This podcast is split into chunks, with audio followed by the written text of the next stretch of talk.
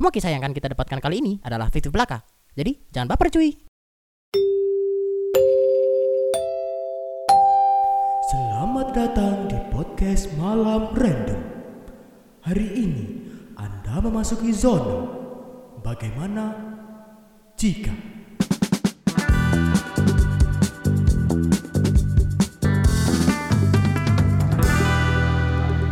Waduh, nggak kerasa ini bro. Udah episode, eh, udah volume 4 aja ini. Oh volume 4? Iya dong. Wow Gila ya Ada aja yang dengerin podcast yang nggak bermanfaat ini ya. Ada loh Kemarin kita cek kan Banyak yang terjebak ternyata Oh iya. Mungkin ada yang kayak nggak sengaja klik Atau dia lagi dengerin podcast apa Terus tiba-tiba kan biasanya gitu ya Spotify Ah. ngasih rekomendasi yang random kan Ah. Biar kayak hidupmu itu nggak biasa-biasa aja gitu loh Ah. Mungkin kamu harus fuck up nih sekali-sekali Nah terus direkomendasikan podcast, podcast, Podcast kita yang nggak jelas ini ya. Iya. Salahkan Spotify ya kalau ada yang gitu ya. Wah, nggak nyangka loh ya. Hebat banget. Kita udah sampai volume 4 ini kita udah pencapaian sih sebenarnya. Dan konsisten kan di Konsisten. setiap hari. Setiap hari. Sungguh menunjukkan kalau kita itu pengangguran. Iya. Ketahuan banget. ya. Penganggurannya konsisten. Aduh. Aduh. Oke. Ah. Akhirnya kita di volume 4 ini mau bahas yang baru. Hmm. Mungkin nanti ke depan kita akan tanya uh, pendengarnya ya. Ah, ah. Kalau ada yang dengerin dan ada yang mau berpartisipasi ngasih- Sekalian ya. ngasih perspektifnya atau ngasih pertanyaan-pertanyaan. Karena Ah. kemarin ada yang protes juga kan harusnya eh, pas di episode apa ya tanaman kalau Tanaman, misalnya. kalau tanaman, tanaman tanaman. nggak ada kan kita bisa gini bisa gitu. Nah itu ada yang ngasih perspektifnya mereka. Iya. Kalau misal ada yang merasa eh, punya pandangan lain ya bisa disampaikan entah via Via DM bisa Via ke DM kita bisa, sendiri email pribadi, bisa. email bisa. Enak sih kalau Friendster juga bisa. Eh, Friendster ketua sekali Anda ternyata ya. Yahoo Messenger juga Messenger, MSN gitu ya. MSN. Aduh. Kamu dulu main MSN nggak? Saya main Big Three Three. Iya. MIRC, Three Oh. MIRC. Anak warnet saya dulu ceritanya, iya. Pernah nggak yang ketemuan? Waduh. Teman saya yang pernah fail itu ketemuan. Aku nggak pernah ya sampai hari ini kisah-kisah soal soal MRC itu M? MIRC. MIRC itu Iya. nggak pernah ada kisah yang positif selalu ketemu yang fake ketemu yang di chatnya dia eh, menyamar sebagai cewek tapi ternyata Ah, cowok. Cowok gitu kan. Itu cerita teman Anda dong. Emang ada yang ketemu cewek beneran Yang di Facebook teman Anda? Facebook oh, Oh, udah ya jangan dibahas kayaknya. Beda segmen Guyon- itu nah. guyonannya lokal ya Iya, nggak ada- yang tahu Nah, maksudnya banget. MIRC itu nggak pernah ada kisah yang sukses gitu loh kan nggak Nah. ada di berita eh, seorang Pria ini seorang pasangan gitu pasangan. ya. pasangan menikah karena bertemu di MIRC MIRC. itu nggak ada Nggak ada ya? nggak ada kisah itu belum ada sih. Dan kayaknya dalam dulu masih belum cepat internet gitu loh spreadingnya. internet juga ya nggak semua orang kan Ah, bisa apalagi nah di tempat itu saya. sih yang bikin fail Ah. karena internet nggak eh, nggak bisa diakses sama semua orang akhirnya yang Ah. akses kan para nerd kan Mm-mm. para nerd yang obsesinya adalah ngeprank aja emang Uh. mereka Heeh. pingin bikin sesuatu yang beda terus ya daripada bosen di internet Iya. kan dia bikin akun palsu di MIRC gitu gitu sekali. Itu termasuk golongan orang jahat kayaknya, Bro. Dan hampir sama kayak tema kita hari ini. Oh, luar biasa bridgingnya Iya, hampir sama kayak tema kita hari ini. masuk ya ternyata Iya dong. kita semakin membaik openingnya semakin membaik semakin Iya. terstruktur Sistematif dan masif Sistematis. gitu ya. itu kayak ini ya Kayak pemilu. pemilu ya. Iya, janganlah ya. Ya, tema kita hari ini adalah bagaimana jika, Bro, Hmm. orang jahat dimusnahkan. Wah, Waduh. alhamdulillah ya. Alhamdulillah ya. Kok openingnya gitu banget Anda ini? karena aku setiap kali nonton sinetron azab itu selalu eh, intensinya adalah memusnahkan orang jahat dan menyiksa dia se separah-parahnya Separah-parahnya gitu. ya. jatuh meteor Heeh. meteor Padahal udah mati loh dia. iya maksudnya Iya, udah nggak perlu pocong. iya jadi pocong kejatuhan meteor kan Iya. Udah jahat kena jahat lagi. nggak usah dia udah mati emang hal paling sadis apa sih yang yang lebih tinggi dari kematian kan nggak Iya, ada kan ada. ini udah mati kejatuhan meteor Ini efek-efeknya bukan ke orang yang mati ya. Ini efeknya ke keluarganya yang shock. ya ampun selaknat ini ya. Iya, untung keluarganya nggak lagi nyekar. Oh, nyekar. Lagi nyekar kan. Terus ke ketampar meteor, Iya. enak-enak doa. Semoga kamu diterima. Buar ada meteor. Buyar. Wow. Iya bro, jadi eh, tema kita hari ini itu orang jahat kalau dimusnahkan itu akan jadi apa sih di di dunia ini? Kalau menurutku sih secara pribadi, yang pertama kayaknya eh, di televisi nanti isinya hanya kebaikan, Hmm. nggak ada berita kriminal atau debat bro. Menurut kamu gimana? Hmm, TV jadi sepi dong. Iya, nggak ada Karena yang gini, eh, kayaknya ya nomor satu itu berita yang paling di, banyak ditonton itu berita kriminal. kriminalitas ya. Selalu berita kriminal, ada kejahatan ini, kejahatan itu. Bahkan koran juga yang rame kan koran yang memberitakan berita kriminal. Hah. Entah ada yang mati atau ada yang perampokan atau bagaimana, selalu hal-hal yang kayak gitu. Kalau Iya. misal kejahatan nggak ada, kehabisan konten. iya, yang penting nggak usah bikin berita sekalian ya. Iya nggak jadi konten kan nggak mungkin kayak ada seorang polisi berjaga-jaga dan Hmm. damai nggak Waduh, mungkin tidak, tidak mungkin. nggak mungkin diberitakan kan Iya, nggak mungkin diberitakan ya. seorang lelaki lewat dihadang seorang polisi dan tidak terjadi apa pun kan nggak mungkin Buat apa juga? iya Oh iya ya. Berarti kalau misal kriminalitasnya nggak ada, debat juga nggak ada. debat eh, tergantung sih ini ada orang yang kritis atau enggak dia mempertanyakan pasti kan ada orang-orang yang rebel kan yang pemikirannya skeptik lah Hmm. dia kayak Tapi re- rebel itu masuk kategori eh, ini nggak bersikap jahat nggak? Aduh, Kira-kira. ini sulit. ini kita mem, mem- apa ya sejak awal kan Hmm. kita tuh nggak bisa mendefinisikan yang dikatakan jahat itu level yang seperti apa. Mm-mm. Tapi menurutku ya kita kita ini ya kita batasi aja jahat itu mungkin tindakan. Karena Oh, kalau di cuma- pikiran cuma ini kalau ya. di pikiran ya semua orang pasti punya lah pemikiran-pemikiran liar gitu. Nah. Kamu tuh eh, undang-undangnya adalah kamu tuh berpikir eh, jahat itu nggak masalah selama kamu nggak melakukan tindakan Tidak kejahatan. melakukan itu. kejahatan. Iya. Oh. Karena kalau misal pemikiran aja udah dibatasi, ya susah. Bahkan kita juga nggak ngerti kan pemikiran orang kayak gimana kan. Nah. Susah. Bahkan gini, kenapa kayak game GTA gitu jadi laku? Oh iya iya iya. Karena orang itu sebenarnya punya pemikiran jahat, di Jahat. kepalanya, tapi nggak bisa di- diterapkan di society Iya. gitu. Secara langsung nggak bisa. Secara Jadi langsung nggak bisa. harus disalurkan lewat disalur disalurkan lewat games, Games. akhirnya Oh. makanya games-games yang brutal kayak GTA yang kita bisa ngelakuin apa pun di dunianya itu Ah. itu sangat laku apakah games Uya Kuya termasuk dalamnya? games uyaku ya maksudnya Ya games di acara Uya Kuya show. game mohon maaf ya saya nggak nonton satu. Kedua juga nggak nggak peduli. Kedua. Iya beneran aku nggak pernah tahu loh Eh, itu. mungkin Anda bukan target marketnya, Bro. Bisa ya, jadi. alhamdulillah bukan marketnya ya. Iya. itu kejahatan sih menurut saya. Malah itu ya iya dia nyerang psikis kan. Iya. Dan aib, aib juga di ini di blow up juga kayaknya. Aib di blow up memblow up aib itu kejahatan apa enggak Tapi kalau seandainya si yang punya aib sepakat juga nggak masalah sih menurut saya. Juga nggak ada masalah sebenarnya masalah uya kuya itu. iya sih kalau nah ini jadi ngomongin pertelevisian pertelevisian dan bapak Uya dong Bapak uya dong iya. ya memang hari ini aib jadi konsumsi kan Mm-mm. mungkin karena kehabisan konten kejahatan ya kan lagi Oh iya. apa ya lagi covid terus nggak ada kejahatan ini kejahatan apa ya mungkin kejahatan psikis gitu. Mari kita blow up. kita blow Aib up aib aib. manusia yang ada di muka bumi.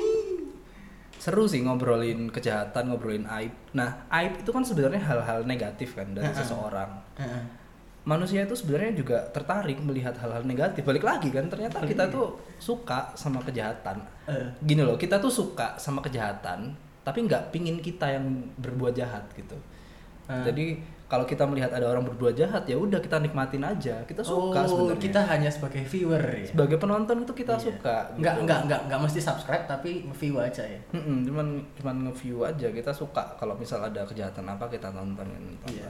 Nggak ada iklannya dan kalau nggak subscribe. Oh gitu. Tergantung. Kamu subscribe di ch- channel apa? YouTube atau Uya Kuya tetap nomor satu. tampilan tontonan saya di YouTube bahkan di bahkan di YouTube diikuti ya.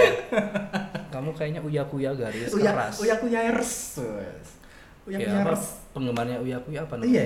Penggemar uya kuya apa namanya? Uya kuyers mungkin garams. Oh. Uya. Kuya. Oke eh, guyonan guyonan semakin kacau. Internal ya aduh. Bahasa Jawa lagi. Apa kejahatan tadi? Gimana? Oke lalu menurut saya yang kedua ya intinya nggak ada konten Ya, nggak ada, nggak ada kalau di- konten, ya. kalau di televisi Kalau buat berita ya nggak ada Iya. konten, karena Iya. memang mereka menjual harusnya kriminalitas. Karena itu menurut aku sih lebih seru gitu loh. Maksudnya di dalam koran aja nggak mungkin kan ada yang sampai banyak orang hari ini orang A lagi amal ke mana, orang B nggak mungkin bro. Ada pun cuma Hmm. satu dua gitu kan, nggak ada yang sampai satu halaman apa sa- eh, sampai sat- semua koran itu isinya orang baik semua nggak ada. Hah. Pasti langsung. karena gini kejahatan. menurutku ya semua orang di dunia itu lebih lebih banyak kebaikannya kita tuh secara default punya punya apa ya mental itu Hmm. memang orang baik altruis kan altruis itu kita bisa memahami apa yang dirasakan orang lain jadi punya empati tinggi gitu-gitu Hmm. dasarnya manusia itu sebagian besar semua gitu. punya empati ya. semua punya empati sehingga kalau ada berita soal orang-orang yang tidak berempati Ya membunuh atau membunuh, mencuri. iya melakukan kejahatan, me- mengambil hak orang lain, Nah. itu menjadi sesuatu yang menarik karena tidak biasa di dalam lingkungannya. Hmm.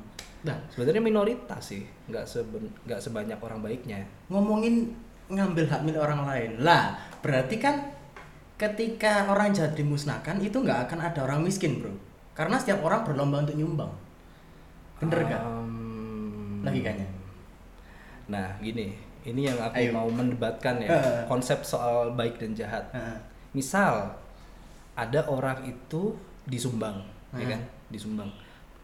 Orangnya ini nggak merasa dia miskin. Dia merasa tersinggung. Ayo, sumbangan itu tadi kebaikan apa kejahatan? Kejahatan. dong. Kejahatan kan? Lah berarti nggak ada yang nerima zakat dong, Bro. Lah makanya sebenarnya kebaikan sama kejahatan itu abu-abu sebenarnya ya. Karena apa yang menurut kamu baik bisa jadi menurut orang nggak baik. Heeh. Apa yang menurut kamu jahat bisa jadi nggak jahat menurut orang lain.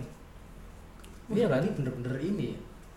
Apa Nah ya? kita kita kan hari ini menghadapi apa ya dunia yang abu-abu kan. Hmm. Dunia yang ya kejahatan sama kebaikan itu bedanya tipis sebenarnya. Hmm. Soalnya menurutku misal katakan kalau seandainya banyak orang yang berlomba untuk menyumbang karena dirasa eh, itu adalah hal baik, bukan termasuk koridor hal jahat, seharusnya setiap orang nantinya akan malas bekerja, bro. Semua orang akan minta-minta. Ah, benar benar benar benar. Karena setiap orang kan berlomba nih. Oke, oke. Orang yang akhirnya tidak bekerja, kemudian minta-minta, ya kan, menunggu sumbangan orang, Nah, dia itu termasuk jahat apa enggak? abu-abu sih. Soalnya Abu-abu kan? Iya. Nggak baik juga nggak jahat. ya. Makanya sebenarnya ya, aku aku eh, ini di luar dari konteks bahwa dunia orang jahatnya hilang ya, dunia Hmm. kita hari ini ya. Hmm. Menurutku sih kebaikan dan kejahatan itu memang abu-abu, tergantung persepsi, perspektifnya lah. Hmm. Misal gini, pemerintah narikin pajak Heeh. Kan kalau misal nggak ada reasonnya orang kan merasa ini kejahatan kan Hmm. karena kayak narik upeti gitu Hmm. tapi sebenarnya mereka memberikan kebaikan juga Hmm. bahwa mereka uang pajaknya digunakan untuk bangun jalan bangun Hmm. jalan akhirnya kehidupan uh, masyarakatnya perekonomiannya berjalan Lebih baik gitu. jadi kan, ya. baik dan jahat itu tergantung sudut pandang yang diambil dari mana Hmm. Kalau menurut Bapak sendiri ini gimana? Itu yang Kalau seandainya yaitu eh, orang-orang berlomba nyumbang terus malas kerjanya minta-minta lah orang minta-mintanya ini menurut Bapak gimana? ya makanya itu dunia nggak mungkin gak ada kejahatan sih. Karena menurutku Berarti itu jahat. kejahatan penting. karena iya karena menurutku itu juga jahat sih. Nah. memanfaatkan kebaikan orang lain. Ayo. Memanfaatkan kebaikannya kebaikan orang kan orang lain kan baik dia ngasih sumbangan ngasih apa. Ah. tapi efeknya dia jadi nggak kerja nah itu kejahatan karena dia memanfaatkan kebaikan orang itu berarti Tapi- dia nggak baik-baik juga Jadi gini, bisa jadi orang yang minta uang tadi dikasihin lagi dong ke orang yang lain. Paham? Sampai- Karena baik dia Nah, merasa aku baik. perta- kan? pertanyaannya orang baik yang terakhir ngasih ke siapa Buat diri sendiri. Karena udah dia menjadi nggak baik potongan. Enggak, orang yang terakhir menjadi orang satu-satunya orang terjahat mungkin gitu ya jadi efeknya kayak dia jadi ini setelah dikasih tuh jadi apa eh, paranoid karena takut dia jadi jahat kan Hah? aduh aku kasih siapa ini nggak ada lagi semua Semuanya udah Aduh, kaya kaya, udah punya duit ya. semua udah terpenuhi kebutuhannya Iya. gitu kan terus paranoid bunuh diri Berarti lingkarannya hancur ya berarti. ya selama nah kenapa orang jahat dan orang baik itu harus imbang karena Hmm. itu tadi harus ada yang ngasih harus ada yang minta kan Hmm. kalau enggak semua orang ngasih dia bingung yang paling terakhir Hmm. aku ngasih ke siapa ya kan masa ngasih ke diriku sendiri Oh ya, berarti kalau gitu mungkin ya, mungkin ada beberapa pekerjaan yang hilang menurutku ya. hmm. Misal polisi, tentara, terus kejadian kayak perang, Hmm. roasting, mungkin itu akan bakal hilang. kok roasting Roasting akan hilang bro, karena roasting kan, misal Hmm. katakan roastingnya terlalu deep Hmm. gitu, akhirnya Hmm. kan aibnya dia ke blow up gitu. Berarti kan nggak mungkin ada roasting kalau semua orang jadi baik gitu loh. oh I see Pekerjaan yang Ya, hilang kayak stand up comedy. enggak sih menurutku roasting kebaikan pun bisa di roasting orang terlalu Wah, baik seru dong kalau kebaikan. orang roasting. terlalu baik kan di roasting juga bisa Ah, coba yang Ada nomor roasting. lima duduk. Kemarin amal ke siapa? Kan nggak mungkin ketawa gitu, bro. ah amal tapi amalnya cuma 2000 ya gitu kan Oh, wow, menyakitkan itu. menyakitkan. di eh, di dunia kayak gitu ayo. stand up komedian yang roasting penjahat sih Penjahat ya? karena kan kita nggak terbiasa sama hal-hal yang negatif kan Hmm. akhirnya ada hal negatif dikit gitu Ya. itu udah menjadi kejahatan besar akhirnya Iya. kan kalau misal di dunia yang nggak ada pembunuhan kamu nyenggol juga udah jahat loh ya kan Wih, iya ya. Nyenggol doang loh padahal. ya. nyenggol aja udah Eh, jahat. gitu. karena nggak ada kejadian yang lebih ekstrim dari itu Hmm. Oh, ada batasannya di situ ya berarti limitasinya. standar ya? standar kejahatannya jadi rendah kan Hmm. jadi nyolek itu udah kamu Bahkan lihat aja kadang jadi ini Iya, loh ya. nyolek apa melihat kalau intimidatif gitu Iya.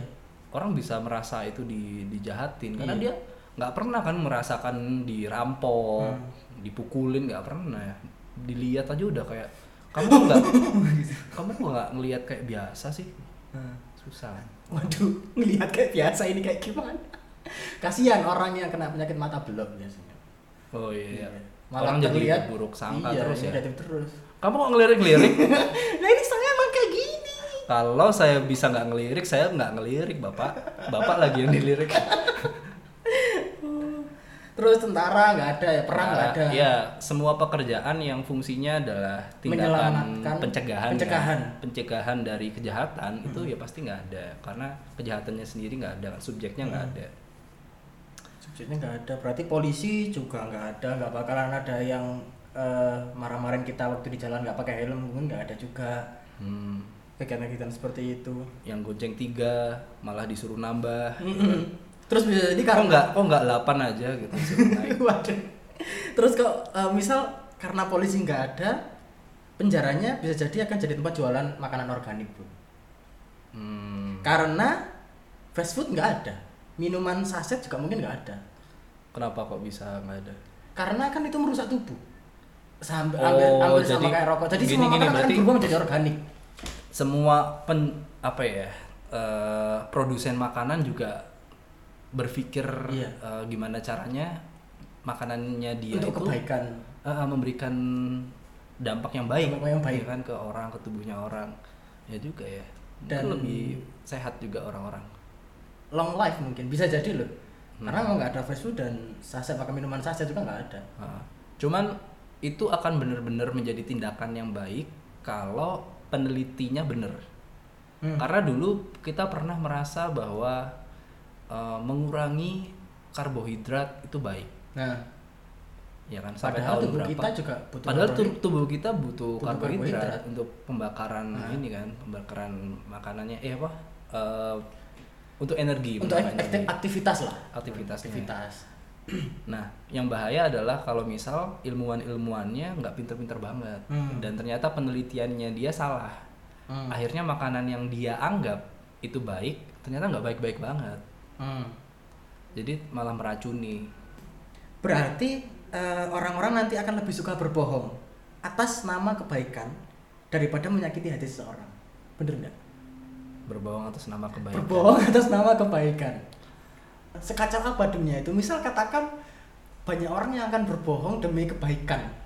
Nggak nggak kacau-kacau juga buktinya dunia kita hari ini kan banyak orang Tapi kan masih tetap ada demi orang jahat kalau dunia kalau dunia kita sekarang gitu loh. Ya maksudnya ap- apakah kacau atau enggak ya nggak nggak akan kacau sih Nggak akan kacau. karena sebenarnya kemampuan kita berbohong itu juga penting untuk menjaga kestabilan dunia Oke. aku kalau misal punya anak pingin aku ajari sih cara Kebohongan. berbohong. cara berbohong yang baik Anda ini orang tua seperti apa? ya karena gini sopan santun itu kan Ah. kebohongan sebenarnya Kok bisa? ya misal kamu eh, apa ya kamu sama Jangan pacar lagi ya, saya nggak punya. bos bos sama oh, bosmu iya. kamu Oke, sama oke, bosmu oke, kan oke. Boleh, boleh. kamu benci gitu sama bosmu Nah, tapi kan kamu nggak boleh jujur ngomong ke bosmu kalau saya benci sama kamu nah. karena pasti dipecat dong Jelas dong. Satu dipecat kedua nggak akan terjadi kerjasama Mm-mm. komunal untuk membuat perusahaan ini berjalan kan Ya, tolong Pak Broto jangan dengerin ini ya. Bos saya, bos. Pak, Bos. saya namanya Pak Broto. ini ya Iya. apa namanya mandor ya Mandor ya, Pak. kuli kan Kuli saya, iya. Pak Broto ini kan yang bangun belakang Yang kompleks. belakang rumah pas komplek ini. Oh, iya. Jadi gimana? Jadi kamu nggak boleh kan kalau misalnya benci sama si Pak Broto ini terus kamu bilang bahwa wah Pak Broto ini dasar Dasar bajing loncat, kutu kupret gitu ya. Nah, nggak boleh gitu Nggak sebenci boleh. apa pun ya kamu harus berbohong Hmm. kalau dia datang Pak pagi Iya, Pak gitu Untuk kan. menyelamatkan hidup saya juga sebenarnya. Nah itu dia berbohong itu membuat kerjasama itu terbangun Ah. akhirnya. Balik lagi ya kalau kita belajar soal empati kan kita belajar soal memahami orang lain juga kan. Nah, Orang lain itu memang memang butuh berbohong dan nggak apa-apa dia berbohong gitu. Bagiku kayak gitu ya. Karena aku memahami siapa pun orang di dunia ini ya dia untuk bertahan hidup ya kan di situasi-situasi tertentu entah dia merasa terjepit apa gimana gitu kan dia butuh berbohong. Dan bagi kita yang memahami itu harusnya memaklumi sebenarnya. Memaklumi tapi kalau misal ada kesempatan untuk ngobrol maka dan- kita akan ngobrol. maka kita akan ngobrol. Berarti- sebenarnya apa sih masalahnya apa gitu. Iya, berarti bullshit sekali bila ada orang yang bilang dia tidak pernah berbohong seumur hidupnya. Bullshit sekali. nggak mungkin Tidak kalau ada kalau ada ya ini Ketemu ini sama aku saya. yakin nggak kalau ada orang yang nggak berbohong seumur hidupnya Iya. dia hidupnya pasti tersiksa Why? iya karena dia nggak bisa Oh. kerja sama orang Iya. iya kan dia Terlalu selalu jujur. Tapi di FTV ada buktinya. Di sinema Indosiar juga ada orang yang jujur banget. oke FTV itu kan fiksi Ya, fiksi itu kebohongan berarti yang bikin skenario iya se- se- sejak awal dia berbohong sejak awal lo udah berbohong Iya. ya kan tapi selalu di TV kita ini di Indonesia ya kita ngomong Indonesia ya Walaupun kita gini selalu ya, walaupun- framing orang baik itu yang baik gitu loh nggak pernah Walaupun aku aku juga setuju ya kalau misal ada kita menggambarkan ada di TV itu orang yang baik banget nggak apa-apa sebagai inspirasi. iya Karena kita juga butuh dilatih kan, butuh dikasih contoh bahwa oh ternyata jujur terus tuh bisa begini. Walaupun di dalam kehidupan kita sehari-hari ya kita nggak akan bisa 100% jujur terus. Kenapa kayak di TV ada orang yang jujur terus dan dia selamat sepanjang hidupnya? Iya.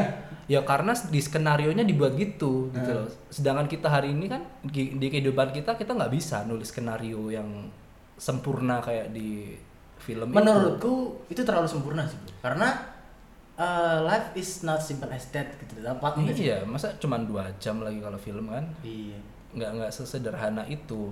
dan uh, berbahayanya kalau menurutku adalah membuat gagal berlogika orang yang nonton gitu loh nantinya Hmm, benar benar benar. Walaupun itu nggak bisa disalahkan juga. iya nggak bisa disalahkan Karena nggak nggak masalah. Film itu juga eh, salah satu keunikannya dia itu bisa mem- memberikan gambaran utopia Dan dunia menurutku- dunia ideal yang ingin apa ya ingin dicapai orang. Iya sih, tapi seharusnya orang harus tahu juga sih sebenarnya. Maksudku adalah eh, film, entah itu film atau karya yang lain itu berjalan dengan logikanya sendiri gitu loh.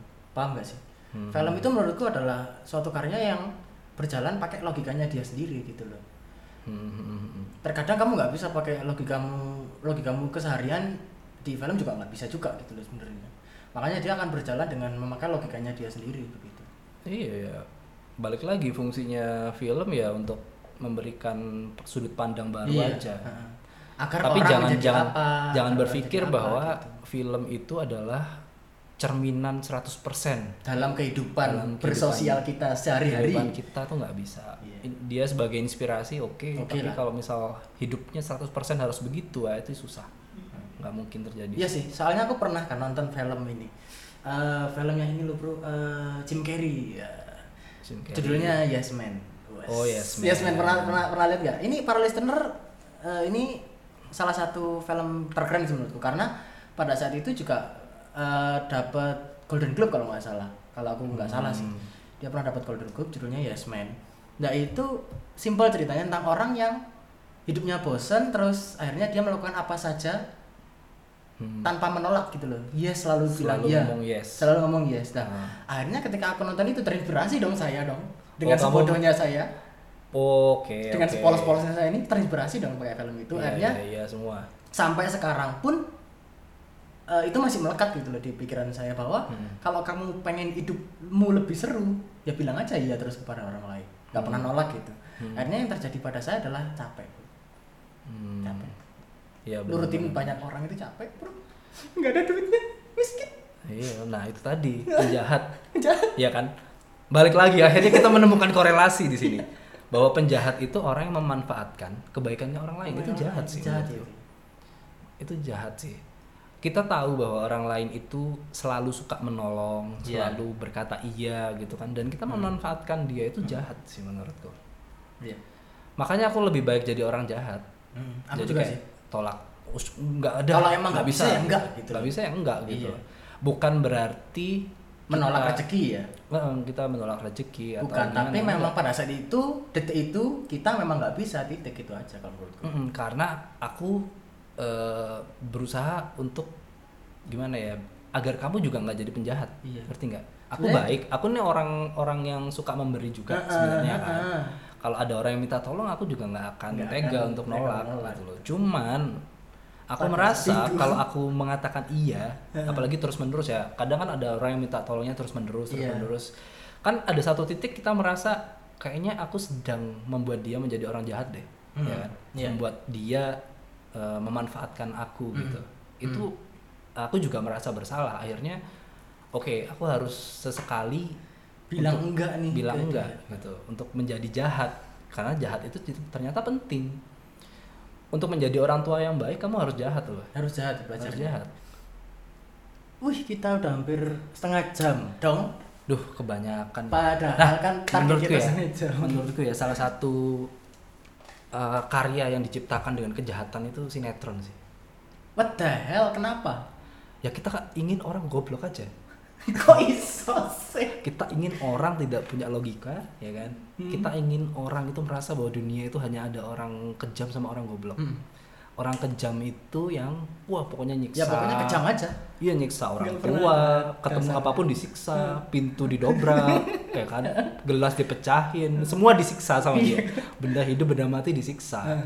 terus yang satunya lagi orang goblok ya itu yang yang mau disiksa tadi Iya. Diem aja ya. diem aja di, Tapi dia digambarkan dijahati. menjadi orang baik di situ, Bro, masalahnya. Ah, eh, or- nah akhirnya efeknya adalah menjadi baik itu adalah Suatu kelemahan. menjadi orang lemah dan goblok itu yang tertanam di otak kita bahwa menjadi lemah dan goblok itu adalah kebaikan akhirnya apa selama perjalanan hidup ya kita berakting seperti itu karena merasa bahwa yang baik itu yang begini Nah, yang tersakiti itu adalah yang baik yang menyakiti itu yang jahat pasti eh marah loh saya kayak gitu. waduh ini marah loh saya kalau kayak gitu. memang banyak ya wan- wanita-wanita kejam yang menyakiti Joko ya Aduh. Sampai sekarang. Berarti kamu terlalu goblok Bangsat juga goblok ya. dan lemah Iya. jangan terlalu baik kejahatan itu perlu lah Ya, mau gimana lagi defaultnya saya kayak gitu ya. Nah, Iya, mau Iya. gimana ya? Saya ini neriman aja orangnya. Pasrah lah. nah ini efek sinetron ya efek sinetron akhirnya Sejak yang kecil sih soalnya nonton yang, kayak gitu. yang baik yang nerima yang pasrah ah, itu jahat sih sinetron itu jahat karena pembuatnya itu punya intensi untuk membuat orang itu goblok aja gini, aku juga nggak bisa nyalain mereka karena eh, itu juga kejar tayang juga gitu loh, paham gak sih? Hmm, Yang akhirnya kalau aku nggak ngerjain ini nggak dapat duit. Tapi kalau aku ngerjain gini ya levelnya cuma segini doang gitu loh mau gimana Nah, itu kesimpulan dari kejahatan sih menurutku. Hmm. Kejahatan itu tuh bukan sesuatu yang muncul karena tiba-tiba aku karena pengen jahat. aku pengen jahat Enggak. enggak kan Tapi karena ekosistemnya memang mengarahkan ke situ. Iya. Gitu. Kamu nggak ada opsi.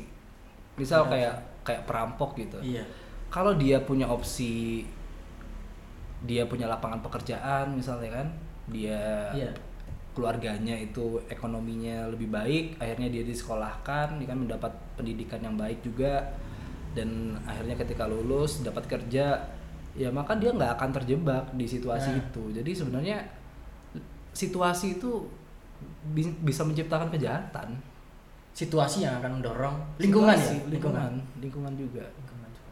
karena dia terpaksa apalagi opsinya kan Iya, kalau kalau misal ceritanya mau dibagusin juga butuh waktu yang lama gitu loh. Heeh. Tapi tetap duitnya aja dikit gitu loh. kalau ada opsi lain kan ya bayangkan gini merampok itu resikonya tinggi loh Iya. apa ya caranya agar aku ini bisa dapat duit tapi eh, sesuai dengan skillku sesuai dengan opportunityku kan kesempatanku apa nih kan nggak mungkin kamu jadi pialang saham kan nggak mungkin Nggak kamu mungkin, sekolahmu apa di lingkungan seperti apa nggak mungkin bisa jadi kerja di pialang saham kan Secara tiba-tiba nggak bisa sih. Nah kan ya secara tiba-tiba. Nah. Jadi cari opsi yang yang pas aja sesuai sama keahlianmu, situasimu dan opportunity-nya apa. Hmm.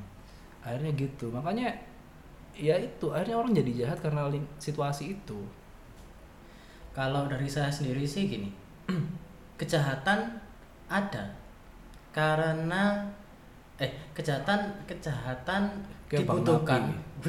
Bukan dong.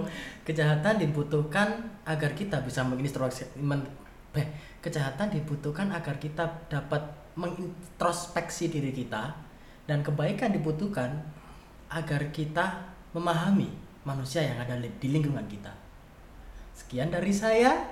Semoga podcast ini bermanfaat untuk Anda semua. Ah, kurang sem- Riki. kurang seru ya temanya ya. Iya. Besok, besok, besok kita kasih tema lebih seru lagi. Atau teman-teman yang punya tema Mm-mm. yang menarik, yang Tolong kasih input ke kita lah lebih ya. lebih kontroversial lah ya. Otak kita ini terbatas Bro. karena Iya. karena gini eh, kan fungsinya ini ruang imajinasi kan Mm-mm. harus sesuatu yang agak-agak kontroversial yang mungkin sebelumnya kita nggak punya kesempatan untuk membayangkan itu Heeh. kan dibayangkan aja kan Lebih liar aja sih. kan nggak apa-apa kan dibayangkan ya Ya imajinasi gratis sih. asal jangan dilakukan Iya. Kejahatannya. kejahatannya Kejahatannya. Oke, terima kasih buat teman-teman yang udah nonton, para listener yang udah nonton. Sampai bertemu di episode selanjutnya. Saya Deki dan teman saya bersama Ricky bersama Diki. Iya. Sampai berjumpa di podcast kita selanjutnya.